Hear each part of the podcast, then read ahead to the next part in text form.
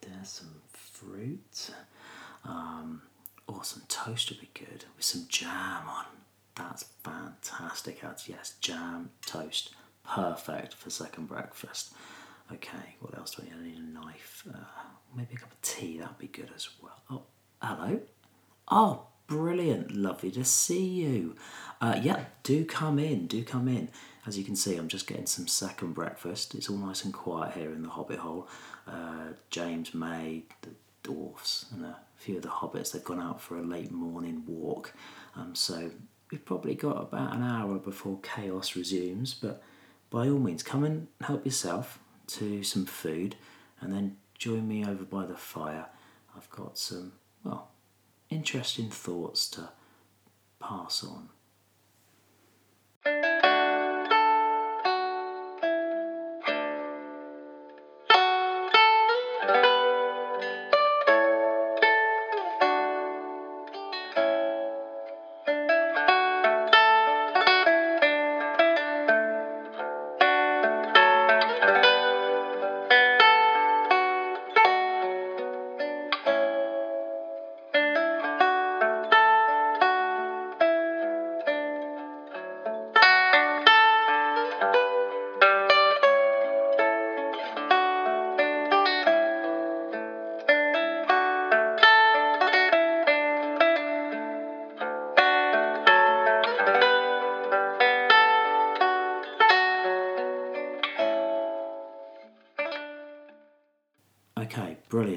Like a good plateful there. Well done. So, why am I sat talking to you this morning? Well, if you have been a friend of the show over the, the last year or so, or maybe you're, you're part of our Facebook group, you will appreciate that we're not always the quickest at getting episodes out for you to listen to, and that is never something that we take pride in. Um, you know, we want to obviously throw episodes out as quickly as we can, but being busy parents, work commitments, etc., not to mention the fact that I'm over in the UK and James and May are in Canada, it's very difficult to sync up our busy sort of schedules.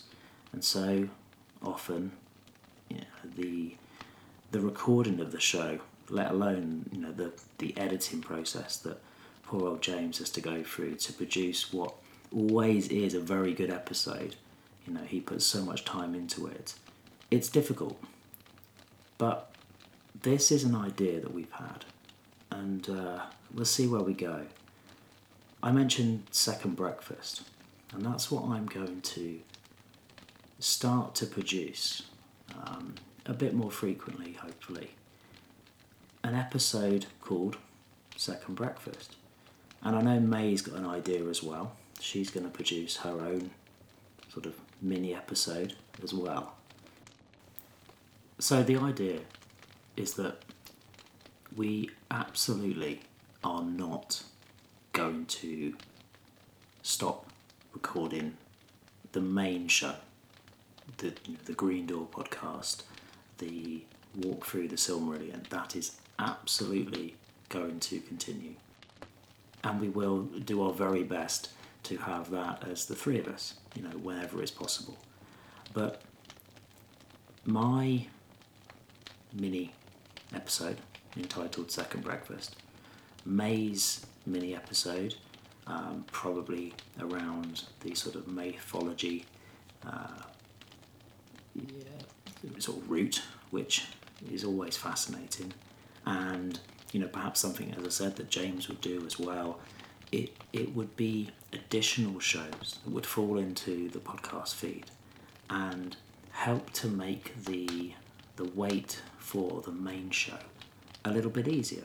And so we feel that we're giving you, um, our friends, you know, the listeners, something a little bit more regular and it also allows us to tackle other areas other than just the Silmarillion. So that's the, the premise, that, that's sort of the idea. It does have its potential downsides, I have never ever uh, podcasted solo before. It's so much easier to record a um, a podcast when you've got someone as good as James who is leading it. So keeping us on the straight and narrow, asking us the questions, allowing us to then sort of provide our own thoughts and our opinions about things. Um, and James is brilliant at that. He's, he's, he's very, very good at, at keeping the structure. So this is going to be very new for me, and it may not work. And I think you know we've got to be honest and you know if it isn't going to work if, if people are not enjoying what we're we're trying then we'll have another look and do something else. Um, but we're going to try and see where we go. So i'll come on to what i'm planning in a bit more detail. Uh, but it does as i said give us the possibility the option to to take these additional mini shows wherever we want them to. And i'm hoping as well that there'll be the possibility for some you know, feedback, some input from, from you guys as well. So, what is what is second breakfast going to be about? I intend to throw episodes out all about the history of Middle Earth. So the the epic work that Tolkien's son Christopher embarked on. And I'm going to start with volume 6, uh, called The Return of the Shadow. So that's where my input, I suppose, is going to is, is going to come from for the you know forthcoming weeks, months, etc., etc. And I know there's plenty of of you uh, you know, certainly in our Facebook group, who have far greater knowledge than me about, you know, about uh, the history of, of Middle Earth. And you know, talking, for example, Sarah. I know you're, you know, you're in the process of sort of reading through that, and I know there's a few others as well. So I may well be asking for some help at some point. Uh, right. So, what is the history of Middle Earth? Well, it comprises 12 volumes, compiled, edited, and ultimately written by J.R.R. Tolkien's son, Christopher, who is responsible for sorting through the various manuscripts and documents relating to the stories that would eventually become the Silmarillion, and, of course, his father's earlier masterpiece, my favourite book, The Lord of the Rings. It's an insight into the professor's thought process. It allows the reader to appreciate, with the benefit of hindsight, how the story has developed and changed. Strange at first, but slowly and surely, it grows into this warm, fuzzy, familiar, epic story.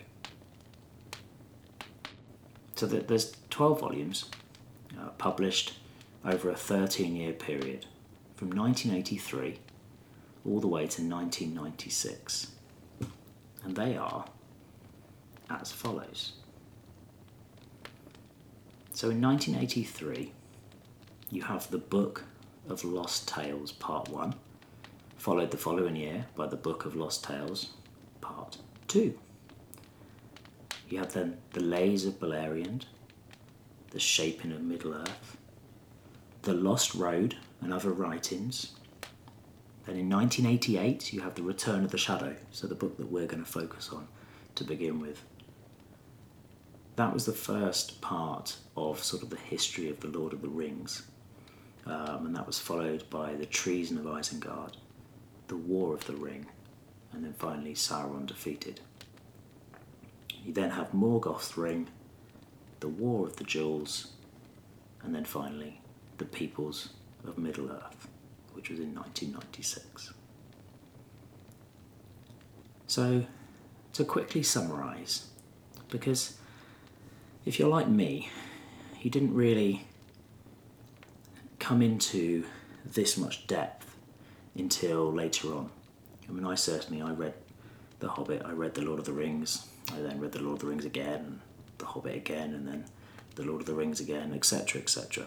I never felt the need to delve deeper, and it's only really since I've started this uh, podcast with James and May that I've really become even more interested in, in the backstory, in, in the history of it all. And that's where it's fascinating to see where the professor started to where he ended up. So, to summarise, the books of Lost Tales, Part 1 and 2, they cover the early developments of the Silmarillion. The Lays of Beleriand largely concern two large poems. The first, recounting the story of Turin, and the second, that of Beren and Luthien. Volume 4, The Shaping of Middle Earth, is as it sounds, all about the physical nature of Tolkien's world. It describes the likes of Valinor, of Middle Earth, the seas and the skies that surround, and the distant, unfamiliar eastern lands. Volume 5, The Lost Road, is a collection of various writings, including a detailed look at the Elvish language.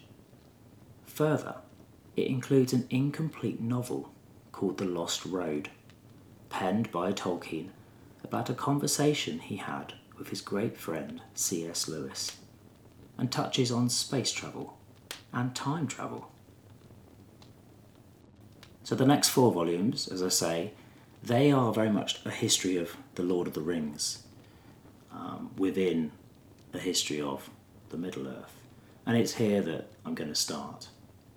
Um, obviously, on the main show, we're working our way slowly through the Silmarillion, but I really want to get my teeth into hobbits and wizards and Black Riders. So that's where I'm going to begin over the coming weeks and months. We'll explore the return of the shadow uh, and see how the Lord of the Rings developed from initial inception to the published word.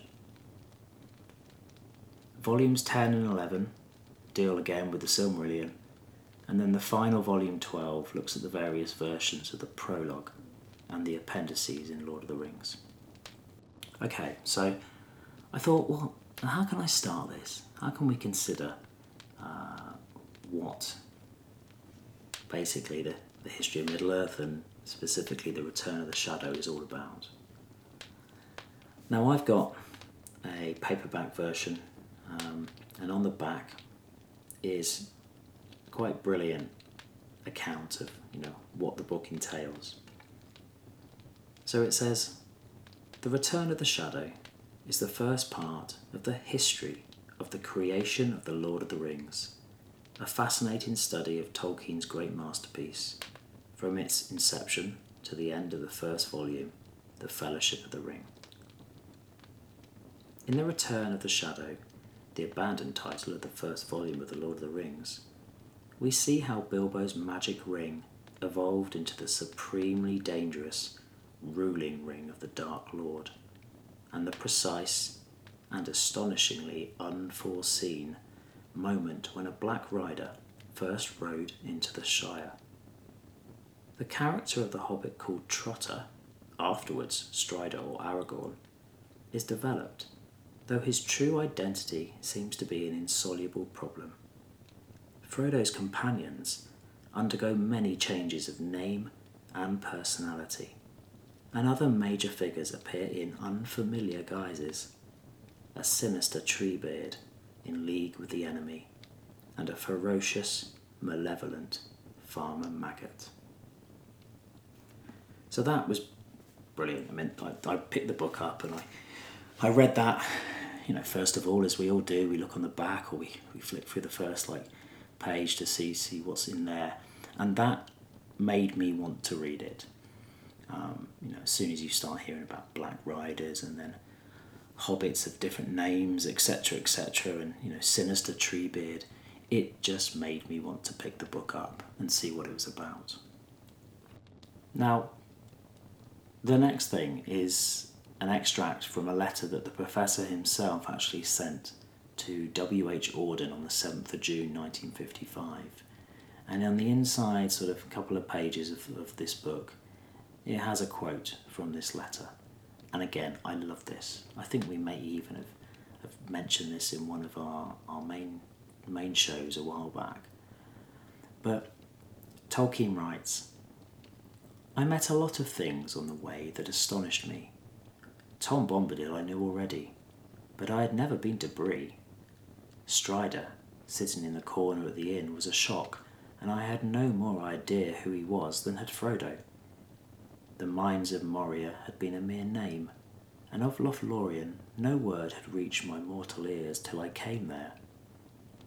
Far away, I knew there were the Horse Lords on the confines of an ancient kingdom of men, but Fangorn Forest was an unforeseen adventure. I had never heard of the House of Eorl, nor of the Stewards of Gondor.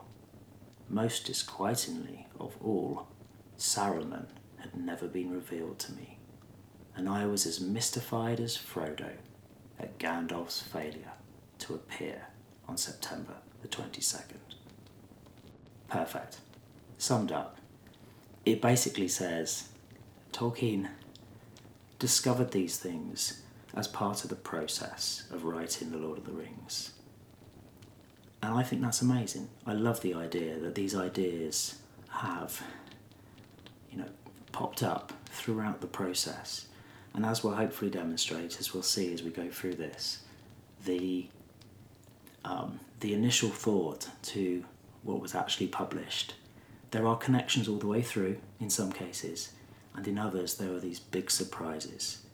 And I think that's really exciting. And hopefully you'll agree.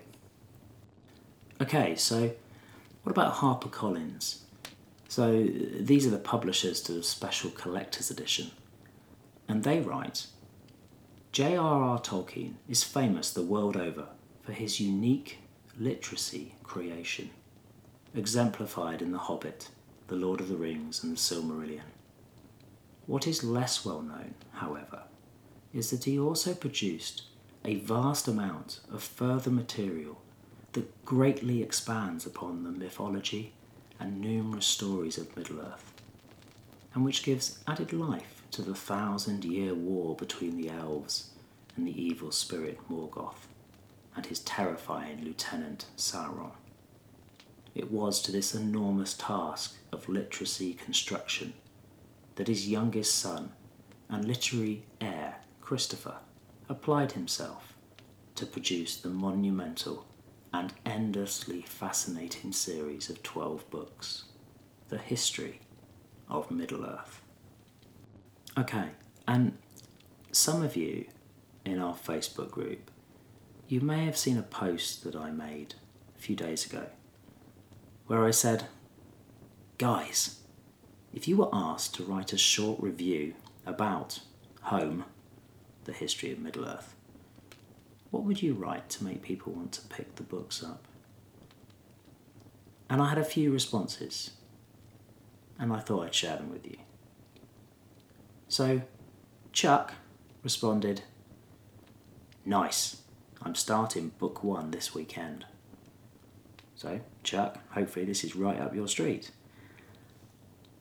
Ashik, perfectly, put, It's a journey. Couldn't agree more.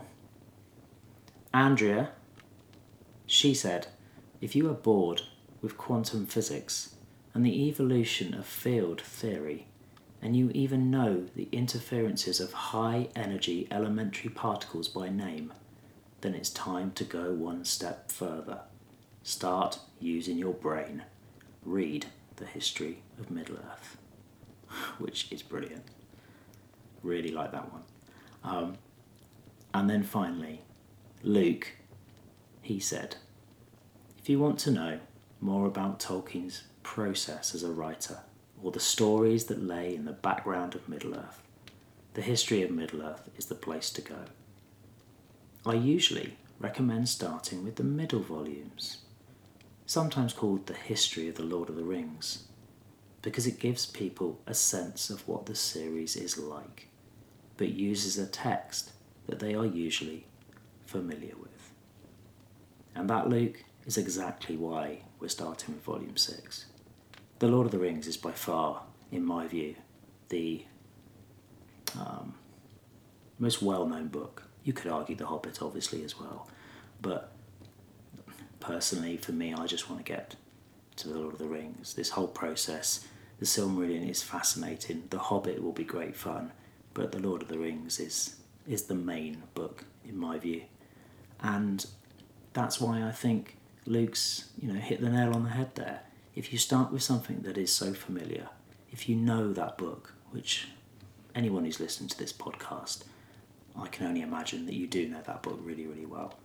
You're going to get more from Volume 6, Volume 7, Volume 8, Volume 9 um, of the history of Middle Earth because you'll know the text as it ends up so well that you'll see the connections and you'll find them fascinating as a result. So I agree, Luke. Let's start with Volume 6 and we can always go back and do the other ones, and by that time, hopefully, we'll have completed the Silmarillion. Okay, so Volume 6 The Return of the Shadow, otherwise known as Part 1 of the History of the Lord of the Rings. As I've touched on, I have a 2015 paperback version. Uh, it's got a wonderful illustration on the front. Gandalf Returns to Bag End by John Howe and it was first published in Great Britain by Unwin Hyman in 1988. Now, the history of Middle Earth, it's a step up. There are even, you know, established Tolkien fans who haven't read or uh, digested these 12 volumes. And that's because they can be an effort. You know, this really can as Andrea joked, this can really test your brain and your willpower to sort of get through. It involves a lot of um, accepting what's what's being written and then it being changed straight away. You know, this is demonstrating what the professor did over the course of writing his Lord of the Rings and the various phases of that and it can be very alien in places. You know, the, there's there's characters that at first reading don't fit at all with the ones that you know. So you do have to sort of wait for those connections to fall. But hopefully, doing this bit by bit, we'll we'll get there. Um, I had to order my book. It actually uh, was bought on the internet and was, was posted down because you go into local bookshops, and I know um, this was a question uh, that Jeff LaSala mentioned a long time ago now about you know how uh, how popular Lord of the Rings is, you know where we live in our like local communities. And I tried to buy these books in, you know, the bookshops, quite well known you know brands uh, for people in the UK. You know your Waterstones, etc. And I couldn't see them on the the shop floor, and so I had to ask one of the um, the people working there, and the response was, "Oh, we, we don't we don't keep them at the shop because you know they're very rarely bought. You can order them, that's not a problem, but we need our you know spaces on the shelves for books that actually will be bought, and you know, people aren't buying on a regular basis these histories. So even amongst Tolkien fans, there is a large group that probably haven't read these books, uh, and I count myself as one of them. I've just started to read Volume Six, so it's it's a, it is a step up. It's difficult to uh, di- digest all of the added detail. I think. So, what we're going to do today is not start by jumping straight into chapter one. We're going to look at the foreword and what that says. So in 1957, J.R.R. Tolkien sold the manuscripts and typescripts of Lord of the Rings to Marquette University in Milwaukee, America. Uh, after publication, and alongside those of The Hobbit, Farmer Giles of Ham, and Mr. Bliss. However, it took approximately a year longer for those of The Lord of the Rings to actually arrive across the pond um, because the professor had held them back uh, in an attempt to sort, annotate, and date uh, the paperwork relating to The Lord of the Rings. Now, Christopher confirms his father was actually unsuccessful as they apparently arrived in 1958, brackets in no order. And in no order and certainly incomplete as well. Unbeknownst to all, until Tolkien wrote in 1965 to the Director of Libraries at Marquette University, confirming that he was still in possession of written material that belonged with the earlier documents that he had sold to them.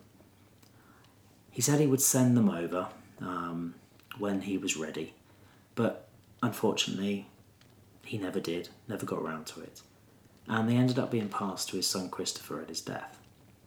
Now, what then followed, as we all know, Christopher started to plough all of his time into sorting out the various paperwork that his dad had left. Specifically, certainly at first, to do with the Silmarillion, because that was what Tolkien had tried, wanted to have published all the way through. You know, before Lord of the Rings was was uh, written, he was really pushing for the Silmarillion to be, you know, the story that uh, should be the next one on the conveyor belt. Now, similar to a certain great ring, the missing papers passed out of knowledge and legend, or at least until Christopher, who had been at that point concentrating upon the events over in Valinor and Beleriand instead of Hobbiton and the Shire, rediscovered them. He had already published, by this point, the Book of Lost Tales, parts 1 and 2, and was about to publish uh, volume 3, The Lays of Beleriand when he realised that his epic life work would also extend eventually to include a history of the writings of the Lord of the Rings. Now, the missing papers largely concern the earliest phases of composition, although some chapters show a very joined up process from early thought to published version.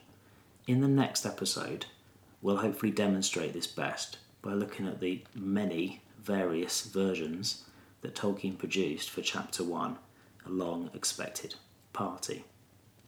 Now, as we, um, as we discuss this, as we discuss the foreword, I am going to quote at various points uh, from the foreword itself or maybe some of the letters of, of the professor because I think that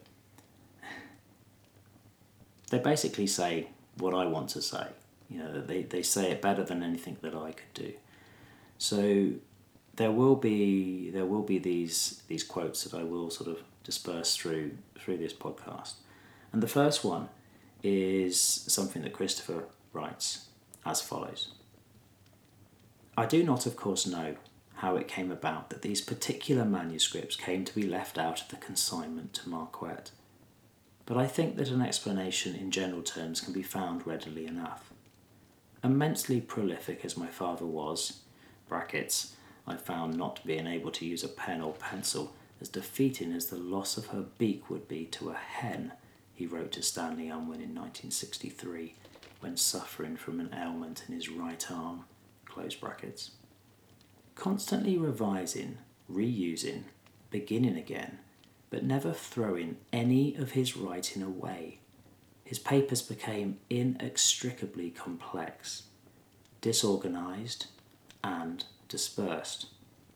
It does not seem likely that at the time of the transfer to Marquette, he would have been greatly concerned with or have had any precise recollection of the earlier drafts, some of them supplanted and overtaken as much as 20 years before, and no doubt they had long since been set aside, forgotten, and buried. However, this may be, it is self evidently desirable that the separated manuscripts should be joined together again, and the whole corpus preserved in one place. This must have been my father's intention at the time of the original sale, and accordingly, the manuscripts at present in my keeping will be handed over to Marquette University. So you can see that Christopher really believes that his dad's way of writing this story and the copious amounts of paperwork that were the results of his, you know, his, method, um, spread over so many years and in so many different ways, these papers did get lost and they did get separated from the previous paperwork that had been sent over to, to Marquette University. Now, a great deal of the Return of the Shadow is actually found in this missing paperwork. Uh, now, there is some overlap, and Christopher has had to liaise closely with Marquette University to piece together the various stages for um, certain chapters.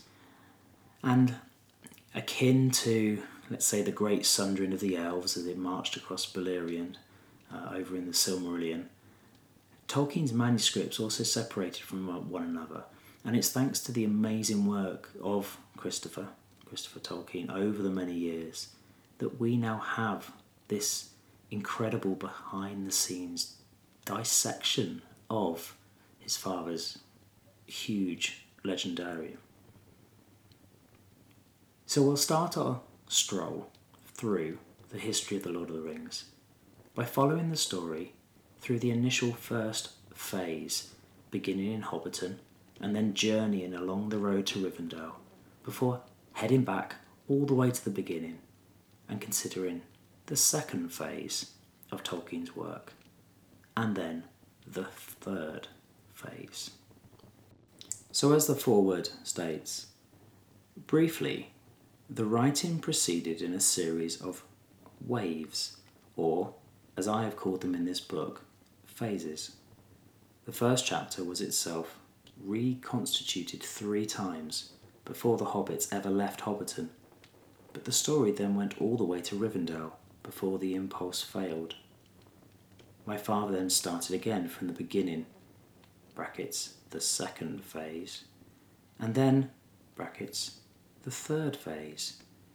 And as new narrative elements and new names and relations among the characters appeared, they were written into previous drafts at different times. Parts of a text were taken out and used elsewhere. Alternative versions were incorporated into the same manuscript so that the story could be read in more than one way, according to the directions given. To determine the sequence of these exceedingly complex movements with demonstrable correctness at all points is scarcely possible. One or two dates that my father wrote in are insufficient to give more than very limited assistance, and references to the progress of the work in his letters are unclear and hard to interpret. Differences of script can be very misleading. Thus, the determination of the history of composition has to be based very largely on clues afforded by the evolution of names and motives in the narrative itself. But in this, there is every possibility of going astray through mistaking the relative dates of additions and alterations. Exemplification of these problems will be found throughout the book. I do not suppose for one moment that I have succeeded in determining the history correctly at every point. Indeed, there remain several cases where the evidence appears to be contradictory, and I can offer no solution. The nature of the manuscripts is such that they will probably always admit of differing interpretations. But the sequence of composition that I propose after much experimentation with alternative theories, seems to me to fit the evidence very much the best. I think it's clear that Tolkien was quite a scattergun in his note taking, you know, a copious note taker and maker. Um, very much thoughts to paper so as not to forget the idea that he just had. Um, I can't even begin to imagine the task that Christopher, you know, had uh, before embarking upon it. You know, every note, every scribble, every repetition that his father had made, um, it all had to be ordered. It had to be uh, deciphered, examined, understood, and in some cases, as Christopher says, you know, even then, even to him, to his son, it's not always possible to understand what his father actually meant or had done. So, if he can't do it, nobody could. So, every draft of a chapter produced by the professor was then superseded by another, but always reliant upon the earlier effort for understanding and relevance. The opening chapter, A Long Expected Party, consisted of six main efforts and then a couple of aborted uh, openings as well. Christopher writes A complete presentation of all the material for this one chapter would almost constitute a book in itself, not to speak of a mass of repetition or near repetition. Now, Christopher uh, Tolkien talks of trying to mirror the difficulties his father encountered in the initial years writing Lord of the Rings. He wanted to really emphasize and show that you know every dead end or wrong turn that his dad had made, the doubts, the indecisions, the unpickings, the restructurings, and the false starts. Um, he wanted to demonstrate how his father, over time, had changed the significance of events, the identity of characters, um, whilst also maintaining the scenes themselves. And in some cases, the words uttered, you know, are consistent throughout, not necessarily from the same character. Um, and this is evidenced superbly by the back history relating to the much loved Pippin and you know Fatty. And uh, this will hopefully be be shown very well when we look at the next the next sort of chapter in later episodes, um, as those particular characters sort of spring out from the pages of the Lord of the Rings eventually, but they're not necessarily there at the start. So, where does the title, The Return of the Shadow, derive from? So, Christopher has chosen, you know, the title of this, this volume six directly from evidence that his dad intended to at one point call what would later become the Fellowship of the Ring the Return of the Shadow. And in a letter he wrote on the 8th of August 1953 to Rayner Unwin, um, because Rayner had told Tolkien that it would be desirable to have a separate title for each of the three volumes of The Lord of the Rings, the professor wrote back and said, I wrote in rather a hurry in the spring and did not take a copy of my letter of the 24th of March. If I could have it back or a copy, it would help me. I am, however, opposed to having separate titles for each of the volumes, and no overall title. The Lord of the Rings is a good overall title, I think, but it is not applicable especially to Volume 1. Indeed, it is probably least suited to that volume except possibly in the matter of cost. I cannot see the objection to The Lord of the Rings 1 The Return of the Shadow. The Lord of the Rings 2 The Shadow Lengthens. The Lord of the Rings 3 The Return of the King. So you can see that something as perfect as the Fellowship of the Ring, which we all know and love, it originally was going to be the Return of the Shadow and hence Christopher deciding to call Volume 6 um, that appropriate title. In fact, letter 140, so written on the 17th of August 1953, which would have been some nine days later.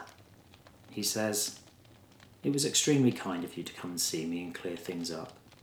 It was only after I had seen you onto the bus that I recollected that you had in the end never had any beer or other refreshment. I am sorry. Very much below Hobbit standards, my behaviour, I am afraid. I now suggest, as titles of the volumes, under the overall title The Lord of the Rings, Volume 1 The Fellowship of the Ring, Volume 2 The Two Towers, Volume 3 The War of the Ring, brackets, or if you still prefer that, The Return of the King, close brackets. The Fellowship of the Ring will do, I think, and fits well with the fact that the last chapter of the volume is the breaking of the Fellowship. So, very soon after, that idea, that title, had gone. It had changed. Uh, the professor had re-evaluated, had made probably copious notes in those nine days, and suddenly we have what we all know and love as the Fellowship of the Ring. So, as mentioned previously, the first phase sees the story move from Hobbiton to Rivendell, although the professor didn't tend to, at this stage, title any of his chapters. You know, his notes were a bit more vague. Now, in fact, the ultimate division of the story into recognised chapters shifted considerably over time. Uh, hence, Christopher deciding to provide more descriptive titles to Volume 6 of the History of Middle Earth, such as From Hobbiton to the Woody End, or of Gollum and the Ring. And we'll see these as we move forward in, in later episodes. So, finally, how to connect The Lord of the Rings with the earlier publication of The Hobbit, written many years previously in 1937. And I think it, it certainly reacted, uh, The Lord of the Rings, to the events of The Hobbit, but this connection, as we'll see, had never originally been intended.